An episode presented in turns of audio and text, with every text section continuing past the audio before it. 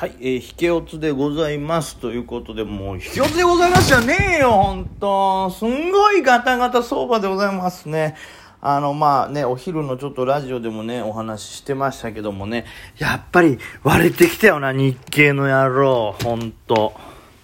またひけ後に割れてますしね。まあ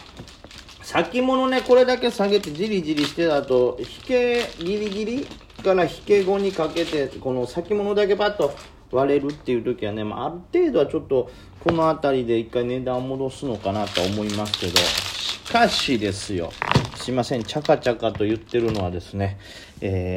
靴下とか干すね、物干しの何ですか、この洗濯ばさみが揺れてる音でございましてですね、はい、すいません、ちょっと引け後にはねちゃんとね家事をしながらじゃないとちょっといろいろ間に合わないというのもあってですね、ほんと大変。なんかもう今日は朝元気やったのになんか熱出てきてはメディリンのか、メディリンじゃないな、いつまでメディリン引っ張ってんねん、引きずってんねん、何でしたっけ、そうそう、グローバルダイニングのおかげでね、朝元気やったのにそれの勝ちが吹っ飛ぶ負けを食らってるんで、すっかりね熱っぽくなってきた。もうほんと明るく相場やってんのもほんと限界ありますよ、こんなもんね。さあまあでもいろいろね、その一番いかんのはこうメンタルをこうぶらされることですからね、いつでもこう冷静に、できるだけ冷静に保つというのがまあ大事でございますから、まあ、このハゲが果たしてどのぐらいまで下げてくるのかと、オーバーシュートならばちょっと拾わなければとか、まあ、オーバーシュートというものをね拾い続けていればですね、結局それが、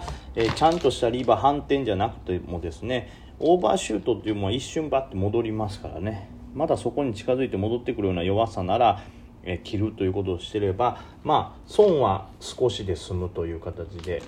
なんとかね、まあ、少しでも勝ちに近づけるようになるんで、まあ、そういうね下げに関してバッと悲観とか狼狽だけじゃなくて、いつでもこれオーバーシュートだなと思えた時はちゃんと買いを入れれるという冷静さ、はい、これを失わないのが大切ですけど、しかしそれでも食らうね、デイメインでちょっとスイングはね最近減らしてた僕でさえこのダメージですから、スイングをメインとしていた方は相当ねダメージ食らってるんじゃないでしょうかね。これももうねギリギリもなんとか、でも先物やと割ってんのかな、いわゆる日経の日足75日線、まあ、先物はちょっと割れてんですよね。まあこれぐらいの割れだと夜間に戻ったりする可能性は全然あるとは思うんですけど、ここまでのこう数値になってくるとですね、まあ、場合によってはお衣装とかも発生して、まあ、追加で雰囲気悪くなるという可能性もあるので、そこだけはちょっとこう頭に入れてですね、まあ、しかし一旦75日線到達したんでこの辺で揉むかなとも思ってるんですけど、ただこれがこのあまりにも揉み時間が長くなってくると結局ね諦めた売りが出てくると思うんで、まあ、それは警戒しつつ、いきなりバッとトレンド転換リバーするという感覚はないですけど、戻り売りも出るでしょうし、そういうのもあるんで、はい、いきなり楽観視はできないでしょうけど、さすがに75日線とか一旦ちょっと止まるかなという感じですね。まあ、とてもじゃないですけども、さすがにこのだいぶスイングポジもね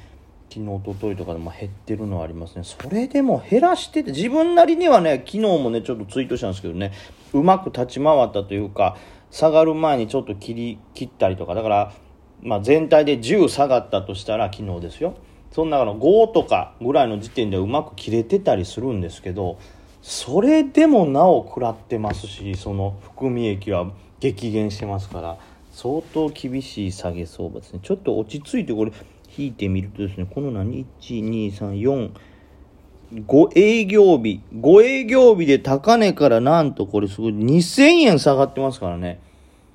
10% 近くの下落、まあ、暴落とまでは言わないですけど、それに準ずるね、もうすぐ暴落と言ってもいいぐらいの数値になってきますから、はい、でまあ見たところ、全体でですねストップ高はもちろん少ないですね、少ないですけど、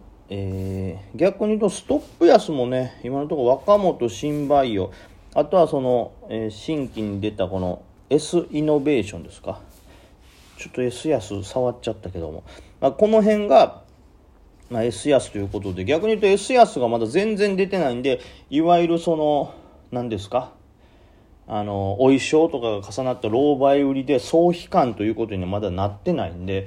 ということはまだこの程度の下げは、極端に言うと下げではまだまだセリクラではないということで、下げの余地だから難しい状態なんですよ。まとめて考えると指数的には、まず下げ要因としてはまだまだセリクラの状態ではないっていうのが一つで、信用改ざんがまだまだ結構残ってるよ、なかなか高水準で残ってるよということがまず1個で、さらに下げ要因としては、まあ、その ETF を、まあ、トピックスじゃなくて先物じゃなくてトピックスを買うっていうような感じになってるんで、まあ、そこに関してもちょっと心配という、まあ、この辺が下げ要因としてはさらにある中で、まあ、単純にこの下げが下げを呼ぶ形ですから、ちょっと現金にしとこうかなとか、下がってきたから利確しようみたいな売りで重なってるという状態ですね。はい、なんで、まあ、まだこの先の下げ要因としては、まだまだ S 安少ないですから、セリクラが来てないで、まあ、今後ちょっと場合によってはさらにお衣装売りが重なってくるかもしれないというで、まあ、ちょっとね、日経のチャートの形は悪いですから、もう一個下あるかもしれないという、このあたりが、下げ要因ですかね、パッと見た感じで、まあ、信用買いの残も多いんで売り要因になってると。で、逆に言うと、買い要因というか、なんかちょっとこの辺で耐えるかもしれないなということに関しては、まあ、まず1個は、日経平均がいわゆる長期線75日線にタッチしたと。なんでここちょっと踏ん張るかもなっていうのが1個と、まあ、一応3月の頭ぐらいにつけてる、28,308 円の、サポートライン、下髭のサポートラインもあるよというのが1個止まる要因ではありますね。で、まあ、目先 7% ぐらい下げてるのかなっていうのも結構な下げ幅なんで、まあ、一息ここでついてもいいかなっていうあたりが止まる要因ですけども、ちょっとさっきも言いましたけど、まあ、本来ね、お金ジャブジャブですからね、もっとバブル来てもいいかなと思ってましたし、来るもんだと思ってましたけども、まあ、来ないと。まあ、来ないというか、まあ、まだ先はね、まだちょっと分かんないですけど、まあ、とりあえず目先の時点ではちょっとかなり押してるという状態で、チャートの形も悪いですから、そういうことを踏まえると、まあ、今言ったように下げる要因もありますし、耐えるような要因もあると。ただ、こっからいきなりリバってガッと上がるような要因はまだ見られないとなると、さらに戻り売りもあるでしょうから、まあ、しばらくまだこれは売り圧力というか、下げる圧力、はい、強いかなと思うんで、ちょっと反発したからといってバッて飛びついて大量ロット入れると、これやられるなとはいう感じですね。だからどうしてもこういう時のトレードって、ちょっと反転し始めたなというところで、まあ、入りたい気持ちはありますけども、まあ、安易には入らない、入るとしてもちょっと少なめのロットで早い行動をしていく。で、もしもガッとちょっと多めに変えるとするならば、下がってたところからさらにサポわれて、これはセリクラじゃないかなって思える売りが来た時は、そこはちょっと勇気を出して買ってもいいのかなっていう感じですね。ただ、今日あれですよ、会見で出たトヨタいすゞ日野のね、あの人たちのいすゞが何ですか、トヨタからなんか資本業務提携ではないんですよね。だからよろしくない部分がある、よろしくないって言ったらあれですけど、ちょっとそこまで強くないっていうのがあるんですけど、このあれですね、相互出資という形になって、まあ、業務提、まあ、これもね、細かい話僕もあんまりよく分かんないんですけど、資本業務提携っていうのは強いみたいですね。ああいう一緒に仕事する中じゃに比べて、まあ、ちょっと弱い相互出資というものが発表されたということで、まあ、いすゞは、まあ、みんなが思ってる思惑よりかは内容がまあしょぼかったということで、ガツンとこの会見があった時から下げてます。まあ、こういう下げに関してはね、言ったら材料があるネタで下げてるもんですから、ちょっとこういうネタありの下げに飛び込むのはちょっとまあ危険というか、さすがにね、狼狽売りといっても危険ですけど、まあ、それでもね、一番底根の付近1150あたりで書いてたら結構リバってますから、まあ、何も全部がダメってわけじゃないんですけど、まあ、基本的にはまあ話ちょっと戻るとですね、まあ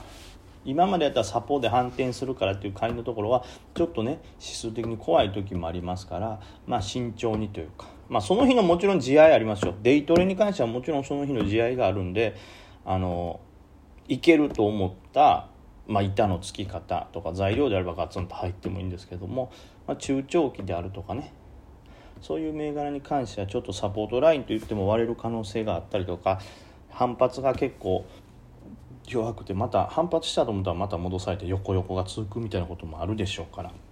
いきなり大量ロット、今まで通りのロットはちょっと入れれないかなという気はしますよね。で逆にその一瞬サポあったみたいな、その中でも特に大きな陰線出たりとか、まあそういうなんていうの、底打ちをこう予期させるようなチャートが出た時、はい、まあ託利線とかね、最近チャートの勉強したから複合線のだ今までねチャートと言っても、まあ形的にこれは弱い強いとか、こういう複合やと強い弱いっていうのありましたけど、名前を覚えたんですよね。まあというわけでまあそういう辺のことがありますから、そのね底打ちを兆し、底打ちの中でもねちょっとセリクラからの底打ちっぽいようなチャートはね、今まで通りのロット入れてもいいかもしれないですけどね、それ以外のサポ上とかちょっと少なめにして戻り売りであったりとか、まあ先物でショートまでは言わないですけど、ある程度ねヘッジを入れれる形じゃないと危険だろうなと。もうそれこそねバイトなんかというね人生のヘッジを入れるという手も十分にありますから、はい、株的に言うと本当に、ちょっとこういう危機的な状況の時は人生のリバランスを考える時でございますから、